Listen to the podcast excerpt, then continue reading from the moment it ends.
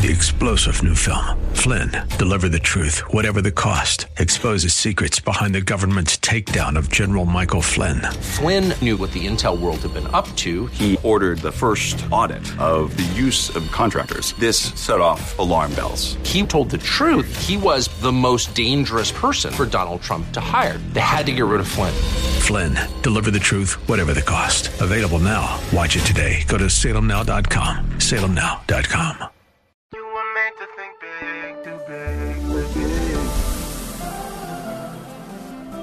But tomorrow can be bigger.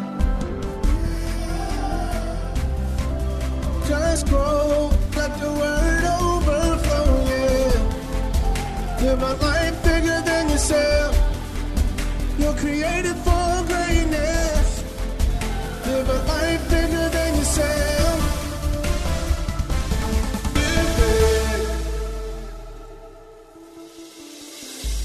Hello, and thank you for tuning in to the Live Big broadcast with Bishop Derek Grier. Our goal is to teach God's Word in a way that compels you to live a life that overflows and blesses others. Today, we're going to dive into a classic message that we believe will strengthen and equip you. So stay tuned as we get into the Word. Use this time to your glory, and we'll give you all the honor for it. In Jesus' name. David begins by saying, The Lord is. Not the Lord was, not the Lord is going to be, but right now, God is. The Lord is my shepherd. It's one thing to believe that God is a shepherd in general. It's another thing to believe that he's my shepherd in particular. To believe that he cares for me. That he watches for me.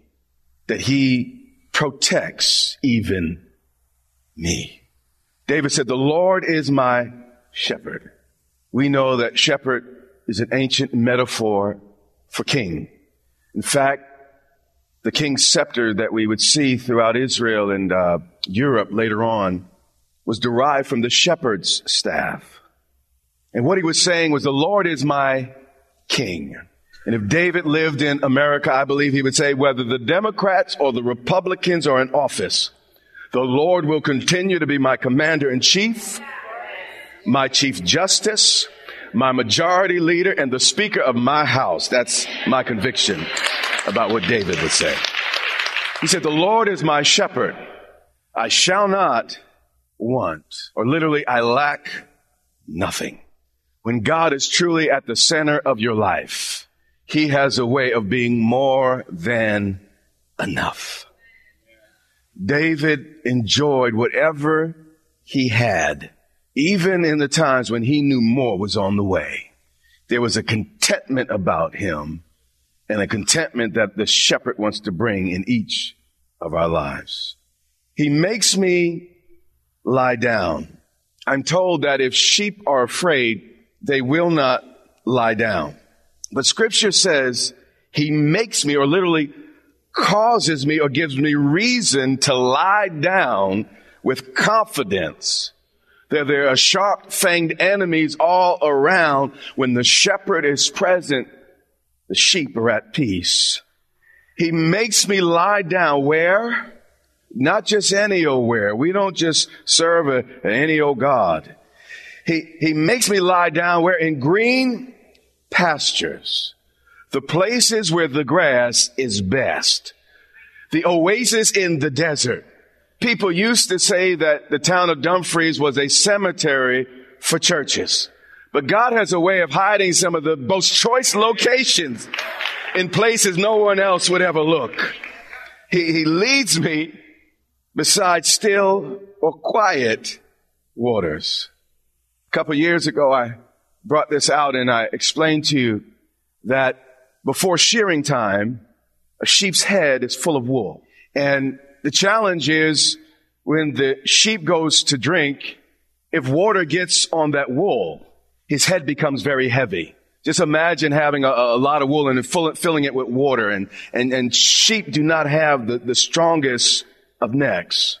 So what would happen is if you were a novice shepherd and you took your sheep to a fast running stream, as they drank, the splash from the fast running stream would begin to splash on their head. The problem was when all that water got on their head, their head would go down. And if there was enough water, actually the, the face would fall into the water and they could possibly be cast and even drown. And if an enemy came, they couldn't really run away because the, their head has had become heavy with water. What I wanted to say to you is our shepherd leads us very carefully to slower streams so that he can bless us at a pace we can handle. Any blessing received before we can handle it's really a curse. And any blessing that would give you a big head and any blessing that, that, that would, would harm you, God said, you know what? Not yet. It's not that he doesn't have the blessing, he doesn't have the water. It, it, it's just that he knows what it will do to your head. So because he's a good shepherd, he doesn't say no, he says just a little bit later. Let me grow you. Let me develop you a little bit. And, and it seems like God's being mean, but all he's doing is being a good shepherd. He restores my soul. I heard someone say that worry is interest paid on trouble before it's due. And what God wants to do is break the pattern of anxiety and disease and, and, and angst over each of our lives. God desires to restore and refresh our souls. Psalms 127 and verse 2, I often uh, meditate on. And this psalm really speaks to me, and I, I believe it will speak to you. He says, It is vain or a waste of time and energy for you to rise up early and to sit up late.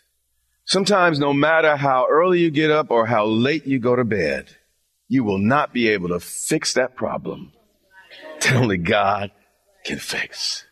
I used to think I was smart. So I'd stay up late trying to figure it out. And it's amazing. All I did was entangle the situation even more.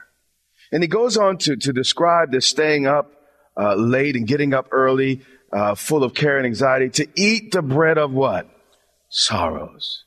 And what he's saying, as great as the restaurant you may go to and the places you might visit, man, if, if your heart is secretly anxious, heavy, and tormented, it profits you nothing. It's actually vain and no benefit. Then he explains the answer. For he, Jehovah, gives his beloved sleep. How many of need some sleep? Yeah. Yeah. And sometimes it's not even sleep as much as rest. Because sometimes I get my eight hours, but I wake up tired. It's because my mind was turning and moving. But if I let the shepherd be my shepherd, I not only get sleep, but I'll get rest. There was a woman in World War II. She lived in England, I think in London, England, in fact, and uh, the Nazis were bombing the city. And her church would uh, every night have a prayer meeting. It was dangerous times. People were dying. It was, it was just terrible. And she would attend these meetings day after day after day. But then finally, she decided she was not going to come anymore. And she stopped coming. And the, the pastor noticed it. And the pastor said, Well, why did you stop coming to prayer meeting? And she answered him. And, and this is, this is an important caution because you can make prayer just a religious exercise that is void of faith. In fact, Jesus said it this way. He said, don't, don't, don't pray to me like, like the Gentiles and the heathen with their vain repetitions. They just babble over and over again, thinking that if they say it enough times to God, it'd be like twisting his arm, that God will finally get tired and have to give in. And many of us actually approach prayer this way. But this woman that night, she said, you know, I, am not going. And then she met with the pastor. And she said, you know, that morning, you know, I, I, I prayed. I just knew God had it. And he said, scripture says that God neither slumbers nor sleeps. So if God is staying awake every night, why am I staying up too? And sometimes our prayer life is really anxiety and worry. Sometimes it takes more faith not even to mention it again to the Father because you know He heard you the first time. And sometimes we can refuse religiosity with genuine relation. If, if I told my son, let's say he needed uh, a hundred dollars. When they get teenagers, they don't ask for 20, 50, a hundred dollars. and I told him, yeah, I'll give it to you. And he came back five minutes later, daddy, I need a hundred. I just told you I give you the hundred dollars. And then another five minutes later, daddy, I need a, wait a minute. Didn't I tell you that I give you the hundred dollars? When we go to God in prayer and we know we got the thing we asked for, it actually can be unbelief to go back again. Do you understand? So instead of saying, you know, daddy, would you give me a hundred dollars? Next time he see me, say, thank you, daddy, for giving me that hundred dollars. Thank you, daddy, for being such a good dad. So w- once you know you got it, just thank him for it. Honor him for it. Celebrate him for it. Do you hear what I'm saying? Verses, just a religious exercise. Psalms 23 and verse 3. He restores my soul. God can give you supernatural peace even in the midst of the worst storm. I know in my life, He has had an indescribable way of letting me know everything was going to be okay, even when it seemed like it was impossible. But only people that let the Lord be their shepherd can live this type of life. He leads me in paths of righteousness. This is important because we're from the city suburbs and few of us are, are from the country. Sheep, if allowed, they will follow the same circular path. They're not really creative animals. They, they follow the, the pack and they follow the path. And what happens is a, a group of sheep can get into a rut where they just keep walking the same path. And, and what happens is as they walk the path, they begin to pollute the trail. Their waste drops. And what happens is as they walk again, they step in the waste. And then there's more waste and then they walk again and, and, and before long it becomes a filthy and diseased rut. This is why sheep need pastors. Scripture says, He leads me in the paths of what? Righteousness. Righteousness. Has anyone ever been like a sheep where you've been doing the same thing over and over again, though you know it's killing you? I mean, I mean you know, you, you, but you just, you, you can't seem to break out. You keep stepping in the same mess, doing the same cycle, doing what mom and dad did, the same thing over and over and over again. But in this psalm, David is introducing us to a shepherd that can introduce us to a clean path. He leads me in the paths. Does it say plural there? Meaning, there's more than one way for God to do things. He doesn't just lead you in that same rut. He will break you out into a new path. There'll be a new venture. He leads me in paths of what?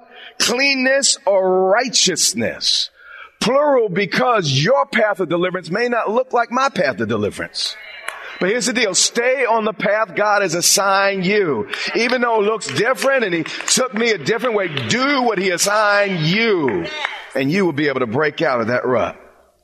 What's the last part of this? He leads me in the path of righteousness. Why? Because I'm great? Mm-mm. For His name's sake. Religious people have faith in themselves. Followers of Jesus have faith in Christ. Very different things. Let me explain this. It says, for his name's what? Say. How did Jesus teach to pray? Our Father. Not, Lord, I've been good all week. Our Father which art in heaven, hallowed be thy name. Lord, it's not about my name. Lord, I'm not coming to you because I'm so marvelous. I'm so, so, so holy. He leads us out because of whose name? Not because of my name, your name. Your name could have been killer, slanderer, could have been trick. Lots of names that we have actually lived up to in our life, but it's absolutely irrelevant because his name is the only name greater than our sin. And many of us go to God in our own names. God, I tithe. Nothing wrong with tithe and do that. Lord, Lord, I haven't been beating my wife for the last two weeks. That's good. Don't do that. Lord, I, I go to church, right? Good. Do that. But what you're doing is you're approaching God based on your own works. Jesus said, when you pray, pray in my name. You think praying in his name is just tacking on the name of Jesus. No, no, no. What he's saying is don't stand before God in your own righteousness because your righteousness is filthy rags. You need to come before the Father in my righteousness. You understand? Come before him in my name. You see, when I gave my life to Jesus, the marvelous thing is he wrote his name on me. The holy God placed his name on me. So by virtue of the fact that he put his name on me, my mess becomes his problem. And he's not going to lead me out because I'm wonderful, but because he's wonderful, because he's faithful, because he's holy, because he's trustworthy.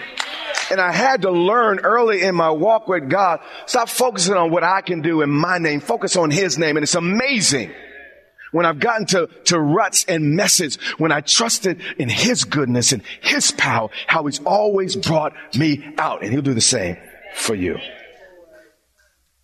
Yea, even though I walk through, not wallowing in. People read this passage wrong.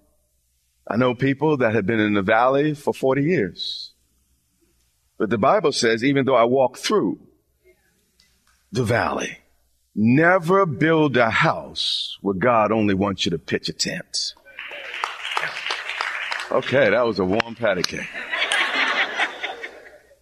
Don't give up in your valley.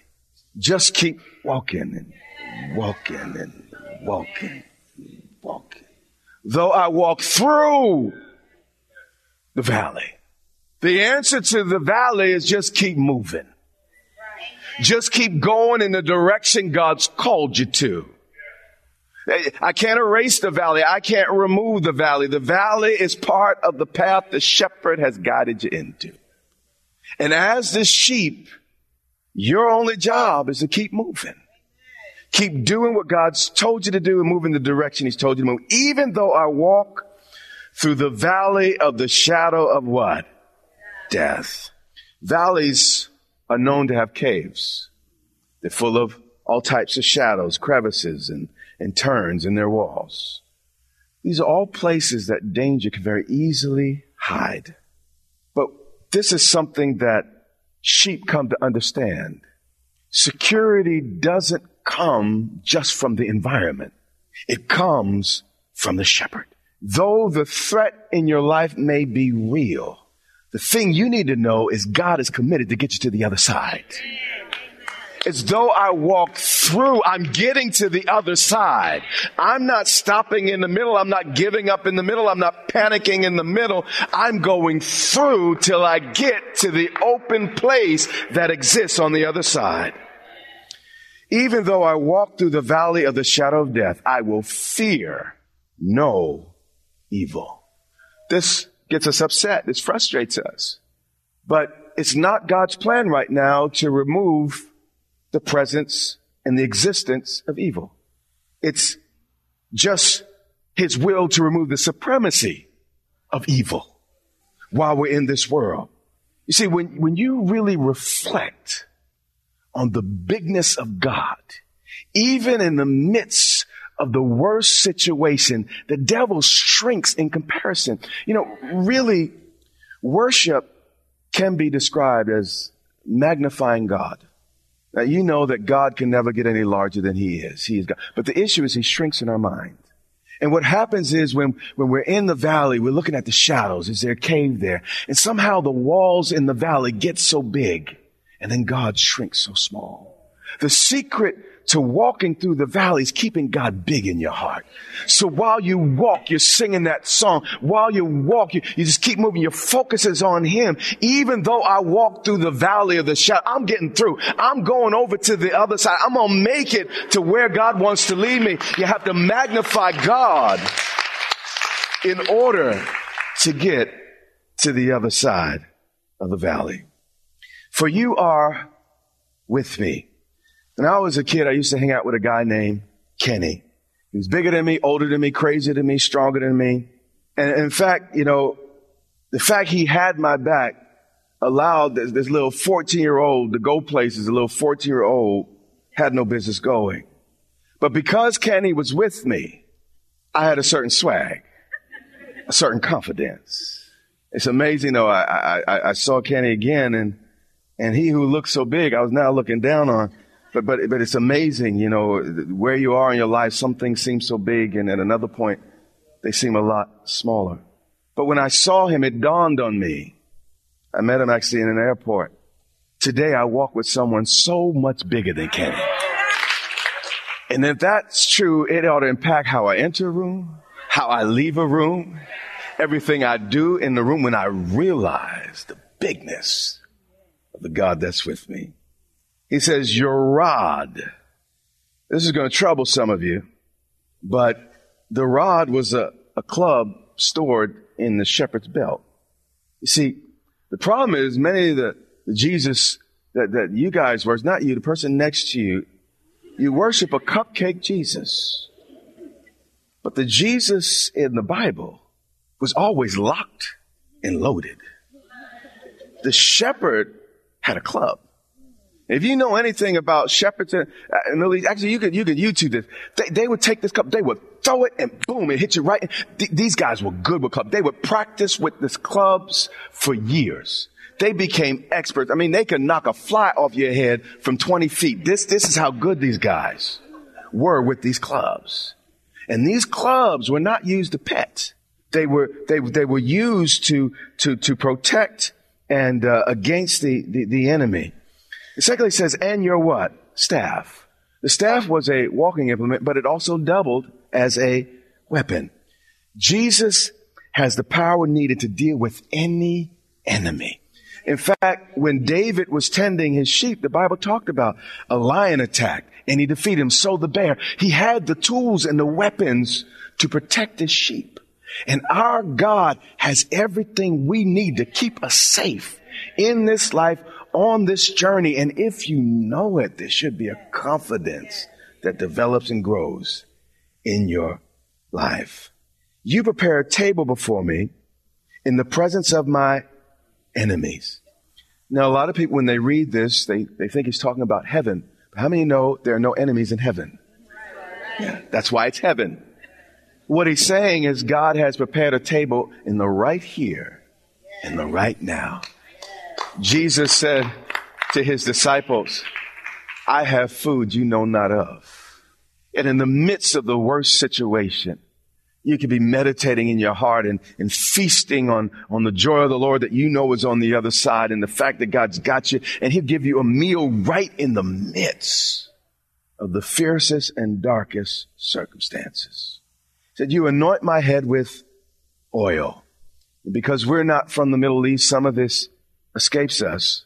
But special guests were often given oil. You know, they'd be out in the sun and it would dry them up and, and they walk long distances. And, and also, you know, the, it was, it was a fragrance as well that they, they put in the oil and it was to preserve them. And, and God wants to, to treat you like you're his special guest, keep you looking good and, and smelling good. He, he wants each of us to understand that we matter. But, but here's what I want to get to.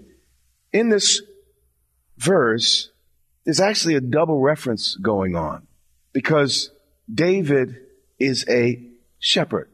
And when he says, you anoint my head with, with oil, everyone reading that verse understood that uh, summer was called fly time. And in the summer, uh, you know, uh, off the Mediterranean, you'd have blowflies, botflies, warble flies, sand flies, black flies, heel flies, and gadflies. And all these flies would just swarm, particularly upon the livestock. And the only way you could really help sheep through this period was by anointing their heads. Scripture says, you anoint my head with what? Oil. And what these Near East shepherds would do is they would mix equal parts oil, uh, uh, tar, and sulfur. And they'd mix it and they'd rub it all over the sheep's head. And it kind of acted as a, a bug repellent. It, it, kept the flies from laying eggs on, uh, in, in, their ears and, and, and their nose. See, if neglected, if the sheep were not anointed, this is important because there are a lot of people going to religious churches. But if the shepherd does not anoint the sheep, if they're just having church, but there's no anointing, you're going to find the symptoms that occurred when a shepherd did not anoint the sheep. See, what would happen is the flies would lay eggs in the nostrils and the ears of the sheep. And the maggots would begin to crawl to the softer part. And on the inside of their head, they would feel these crawling things. So the sheep would start hitting their heads against rocks, hitting their heads against trees. And there are many people in churches hitting their heads against rocks and trees because there's something going on in their head that they settled for religion instead of the anointing. And these things are growing. They got the bumper sticker and the t-shirt, but all this stuff is growing on the inside because it's not an anointed word to set them free. This has been a classic edition of the Live Big broadcast with Derek Grier, pastor of Grace Church in Dumfries, Virginia. Our prayer is that this teaching from God's Word strengthens and inspires you to live a life bigger than yourself. So remember, you can access this message and much more for free at gracechurchva.org. And we also invite you to join the Grace Church family for service online by connecting on our website or on YouTube at Grace Church VA TV. That's our time for today. Until next time, remember, you have what it takes to live big.